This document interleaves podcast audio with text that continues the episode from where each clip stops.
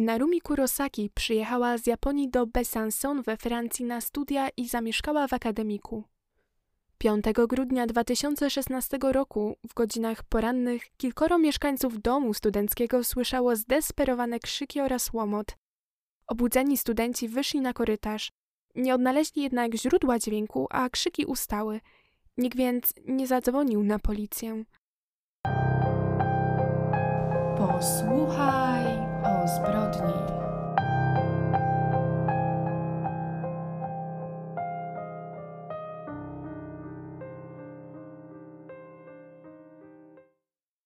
Witam Was bardzo serdecznie na moim kanale. Dziś opowiem o sprawie Narumi Kurosaki, sprawie intrygującej i sprawie zagadkowej, a ponadto wciąż w toku. Przypominam, aby kliknąć w dzwoneczek, jeśli chcecie być z innymi moimi filmami na bieżąco. Usiądźcie więc wygodnie i zaczynamy.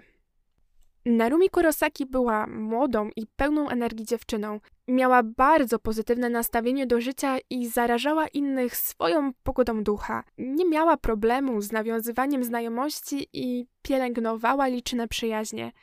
Gdy miała 21 lat, wyjechała na studia do Francji, ale nim to nastąpiło, gdzieś pomiędzy 2014 a 2015 rokiem, poznała w Japonii chłopaka pochodzącego z Chile, który przebywał tam na wymianie naukowej. Nicolas Cepeda i Narumi zakochali się w sobie i przez cały rok, podczas którego trwała wymiana chłopaka, byli praktycznie nierozłączni. Jednak gdy wymiana się skończyła, zakończył się również pewien bardzo szczęśliwy etap w ich życiu.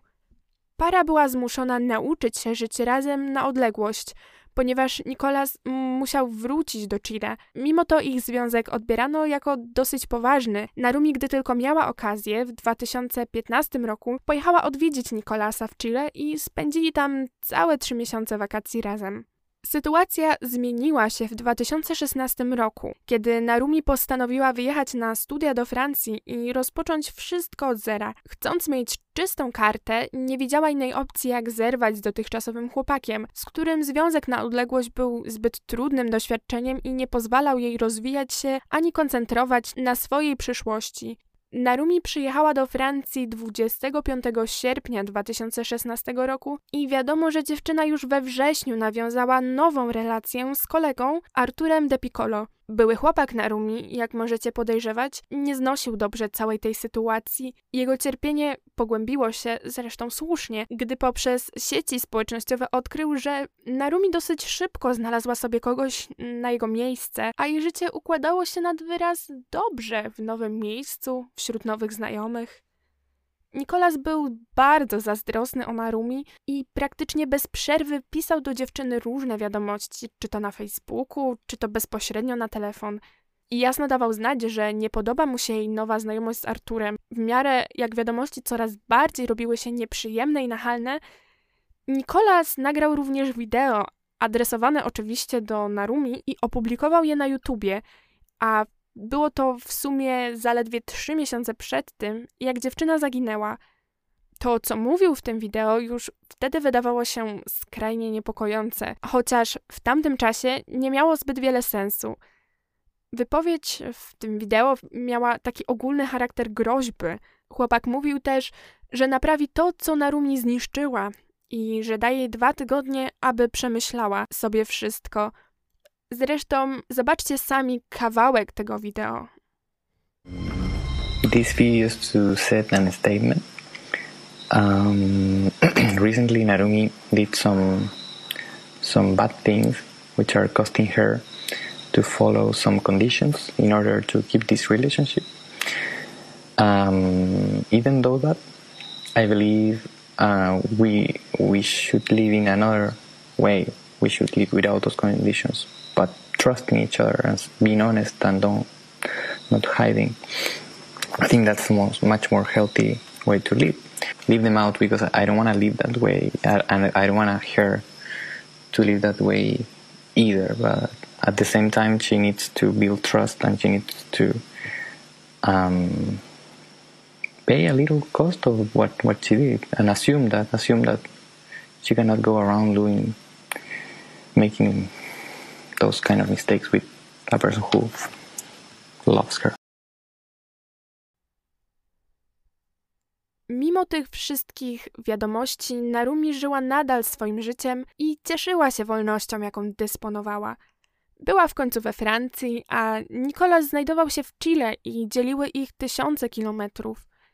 Dziewczyna czuła się bezpieczna.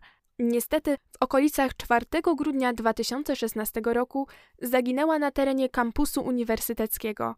Jej przyjaciele i znajomi nie mieli pojęcia, dokąd mogła się udać i co mogło się z nią stać. Właściwie to byli bardzo zdziwieni jej zaginięciem, ponieważ ostatniego dnia, gdy ją widzieli, wszystko zdawało się być w jak najlepszym porządku. Narumi zachowywała się normalnie, pojawiła się na zajęciach, wybrała się też na taniec. W sumie tylko jedna z przyjaciółek dziewczyny zaniepokoiła się nieco, bo Narumi wspomniała jej, że jej eks pojawił się we Francji i że chce się z nią spotkać. Wiadomo, że dziewczyna wybrała się tego dnia na obiad z Nikolasem około godziny czwartej po południu. Chłopak twierdził, że przyjechał do Francji, by znaleźć uniwersytet, na którym mógłby zacząć studiować i to był główny powód jego wizyty. Dlatego właśnie chciał się spotkać e, i zrobić taki mały rekonesans, porozmawiać o tym, jak wygląda rekrutacja, jak wygląda nauka i w ogóle całe życie we Francji.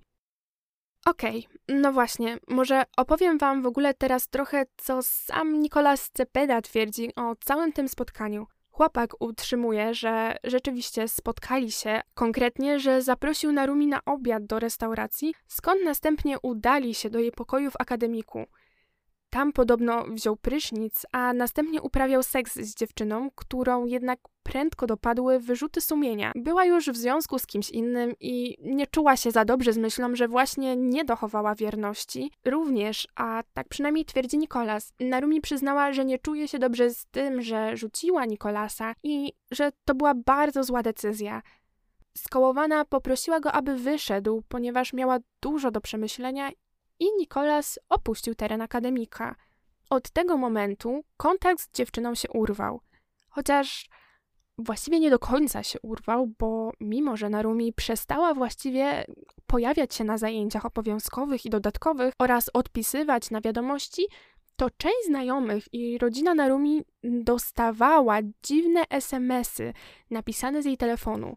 Było to bardzo niepokojące i gdy nawet te SMSy ustały, 14 grudnia zdecydowano się zgłosić zaginięcie dziewczyny. Francuska policja podeszła do śledztwa bardzo poważnie i wszystkie informacje, które udało jej się zebrać w tej sprawie, jasno wskazywały na to, że to Nicolas Cepeda, ostatnia osoba, która widziała Narumi, była odpowiedzialna za jej zniknięcie. Ponadto śledczy uważali, że nie ma szans na to, aby dziewczyna jeszcze żyła.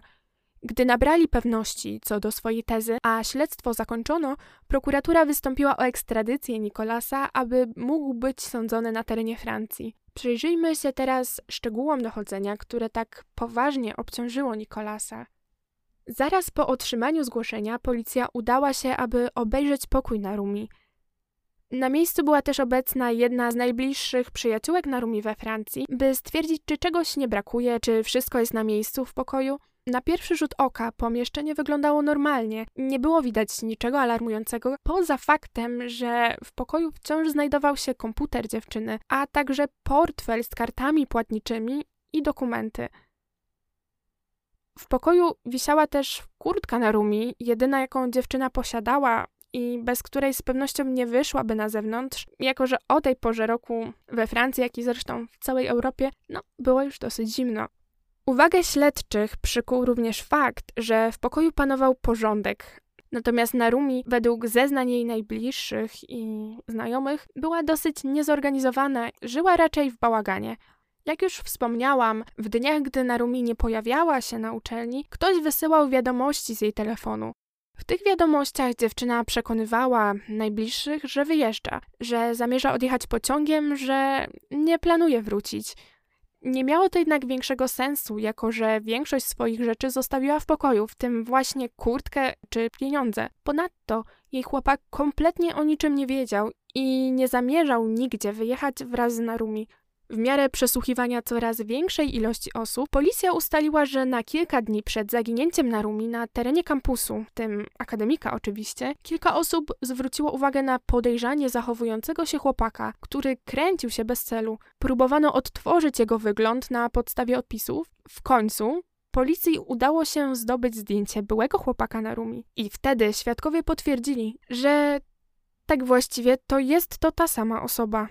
Podobno Nikolas zachowywał się dziwnie, wyglądał jakby czegoś szukał, ale jednocześnie się jakby chował. Kilka osób przyłapało go, gdy próbował się ukryć w kuchni w akademiku. Zaczęło się robić dosyć dziwnie, więc śledczy postanowili przyjrzeć się dokładniej życiu osobistemu Narumi, szczególnie tej części związanej z Nikolasem i prędko odkryli wideo z pogróżkami, które chłopak wrzucił do sieci kilka miesięcy wcześniej. Wydało im się ono oczywiście bardzo niepokojące. Postanowili więc prześledzić, jak chłopak spędził ostatnie tygodnie, i w ten sposób dochodzenie objęło nie tylko to, co działo się we Francji, ale także Hiszpanię oraz Chile. Policjanci chcieli dowiedzieć się, kim był i jakie miał zamiary, oraz potwierdzić swoje podejrzenia, że Nikolas był ostatnią osobą, która widziała Narumi żywą. Ustalono, że Nicolas Cepeda opuścił Chile 29 listopada 2016 roku i wrócił tam 13 grudnia tego samego roku. Nie udał się też bezpośrednio do Francji, a swoją wizytę w Europie zaczął od Hiszpanii, gdzie mieszkał jego kuzyn. Jemu również opowiedział tę całą historię z poszukiwaniem uniwersytetu we Francji, ale wspomniał także, że wybiera się na konferencję, co potem oczywiście okazało się kłamstwem, ponieważ żadnej konferencji nie było. Jak się również domyślacie, Nikolas też nie szukał żadnego uniwersytetu. Wątek ten był sprawdzany. Wyszło, że chłopak nigdy nie pojawił się na żadnym uniwersytecie w celu zasięgnięcia informacji na temat studiów oraz tego, jak na nie się dostać. Jedynym uniwersytetem, na którego terenie rzeczywiście się pojawił, był ten w Besançon, gdzie studiowała Narumi, ale tam również nie zasięgał żadnych informacji na temat oferowanych kierunków czy rekrutacji. Nabrawszy pewności co do głównego podejrzanego, policja wystąpiła o dane z karty kredytowej chłopaka, by ustalić co i gdzie oraz kiedy kupował i czy może mieć to związek z potencjalnym zaginięciem Narumi. W dniach poprzedzających zaginięcie dziewczyny, Nikolas był najpierw w Hiszpanii, potem zaś przekroczył granicę, ale nie udał się bezpośrednio do Besançon. Zamiast tego wynajął samochód, a jako że teraz już chyba wszystkie albo przynajmniej większość tego typu aut ma wbudowany GPS, śledczy mogli dokładnie przeanalizować jego trasę. 1 stycznia Nikolas zrobił zakupy, które wydawały się dosyć podejrzane – Zakupił worki na śmieci, chlor, 5 litrów podpałki oraz fosfor. Następnie wiadomo, że udał się do dzikiego lasu, który znajdował się nieopodal. Z danych GPS wynika, że spędził tam dobre kilka godzin. Przypuszcza się, że pomiędzy 2 a 3 grudnia już w Besançon Nicolas śledził Narumi i starał się jak najlepiej ustalić jej plan dnia, aż 4 grudnia w końcu zdecydował się z nią spotkać. Jak już wiadomo, po kolacji wrócili razem do akademika. To właśnie tam, w nocy z 4 na 5 grudnia, około 3.30, kilkoro mieszkańców domu studenckiego słyszało zdesperowane krzyki oraz e, hałas, jakby łomot. Nie odnaleźli jednak źródła tego dźwięku, a krzyki ustały. Nie można było ustalić, skąd dokładnie dobiegał hałas, nie był to też jakiś długi odgłos, była to raczej seria krótkich krzyków, więc finalnie nie zadzwoniono na policję. Najprawdopodobniej to właśnie wtedy Narumi została zaatakowana przez Nikolasa. Według ustaleń śledczych została uduszona we własnym pokoju przez byłego chłopaka.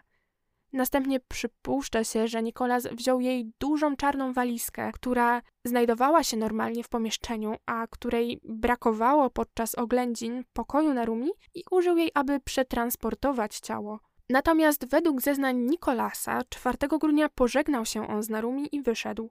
Jednak na obrazie kamery z monitoringu widać, że choć rzeczywiście chłopak odjechał tego wieczora autem spod akademika, to potem wrócił i tak zaparkowane auto stało przed budynkiem jeszcze dwa dni.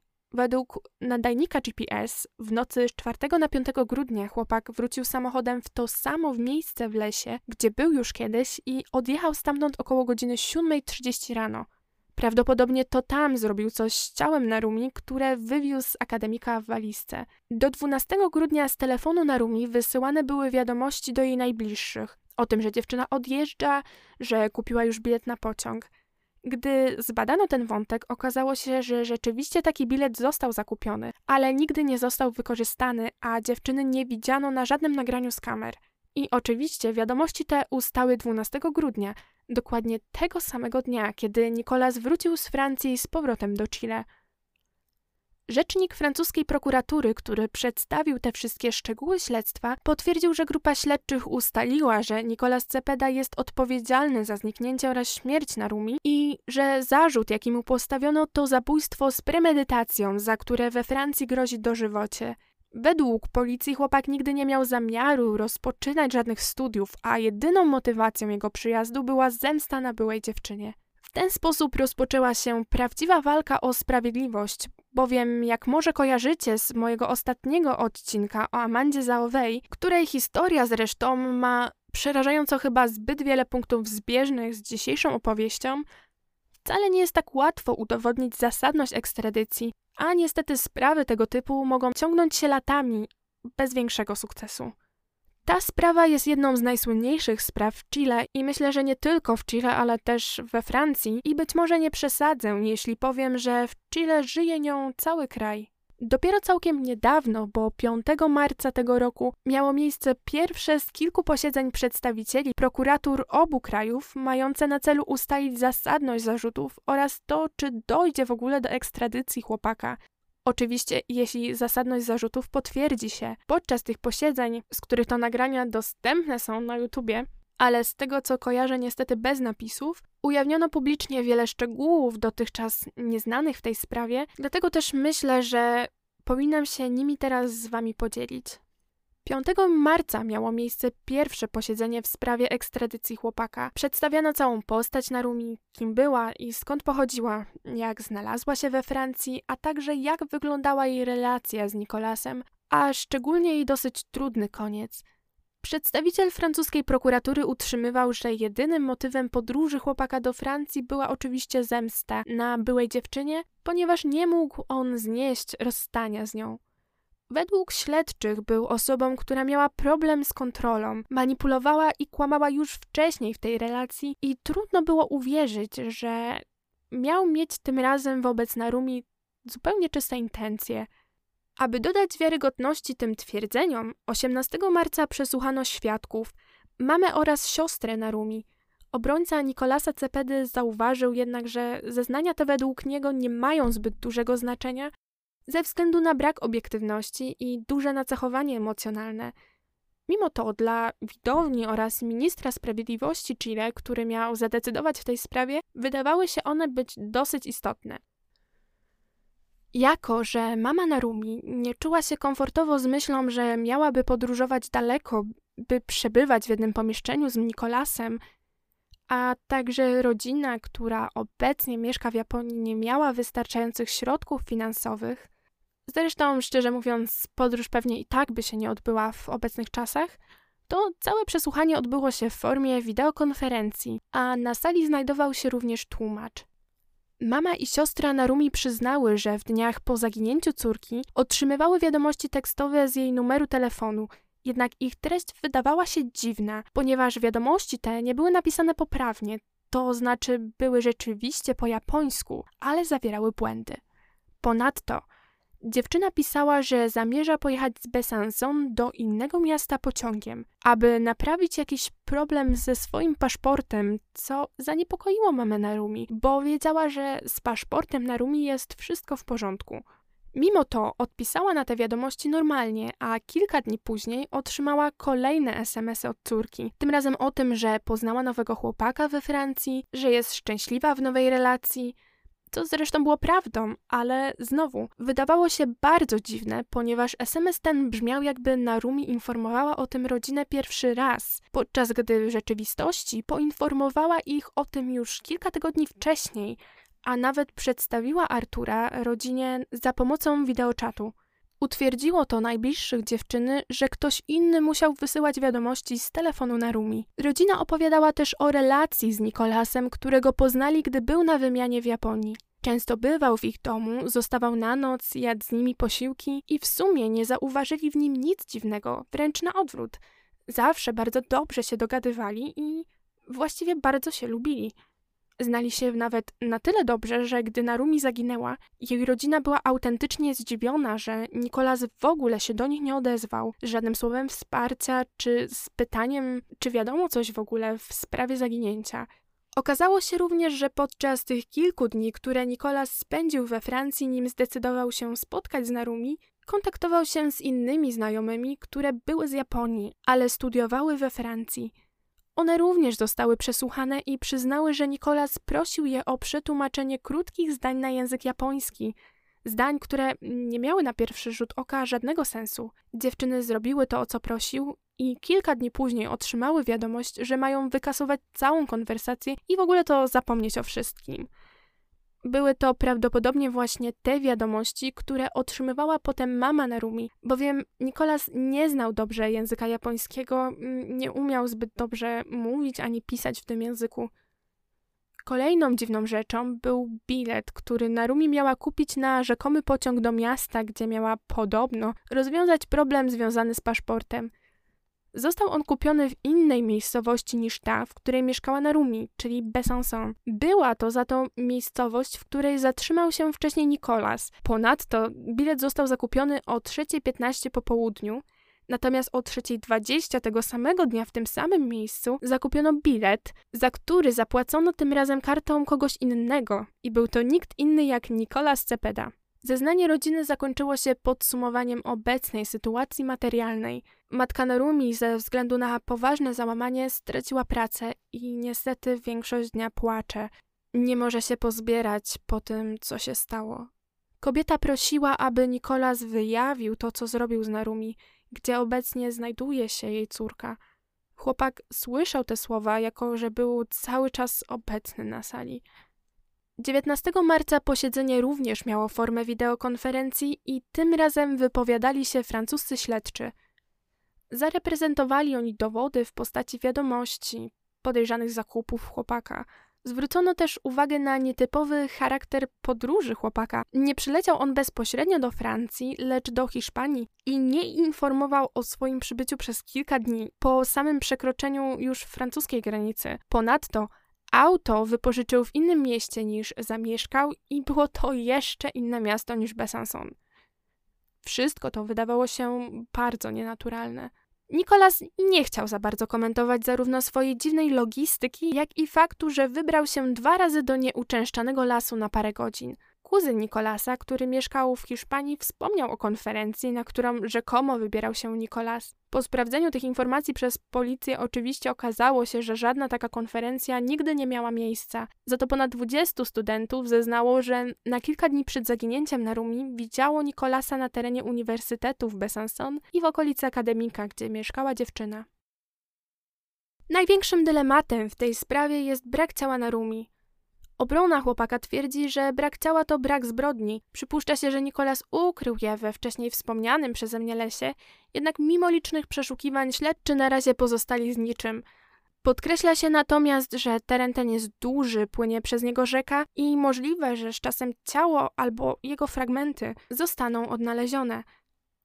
Podczas tego ostatniego posiedzenia pokazano również e, zapisy z GPS tego wypożyczonego samochodu, a także wideo zamieszczone przez Nikolasa na YouTubie, w którym groził Narumi.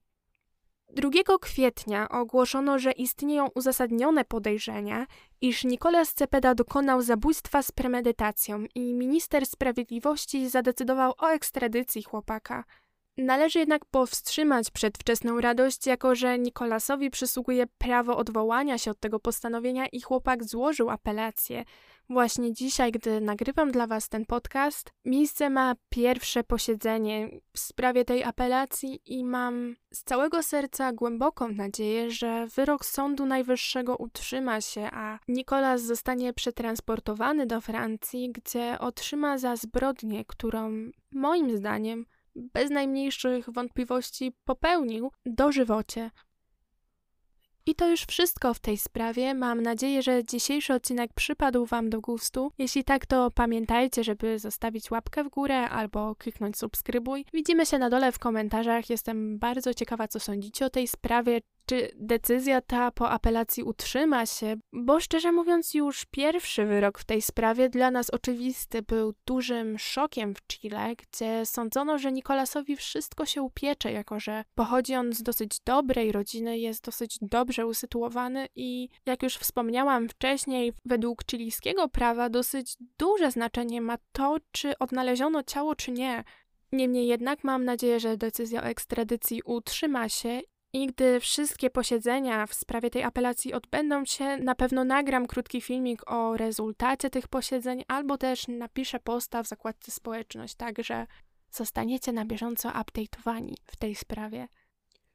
No nic, trzymajcie się ciepło, trzymajcie się bezpiecznie, trzymajcie się przede wszystkim zdrowo i do zobaczenia w następnym odcinku. Pa!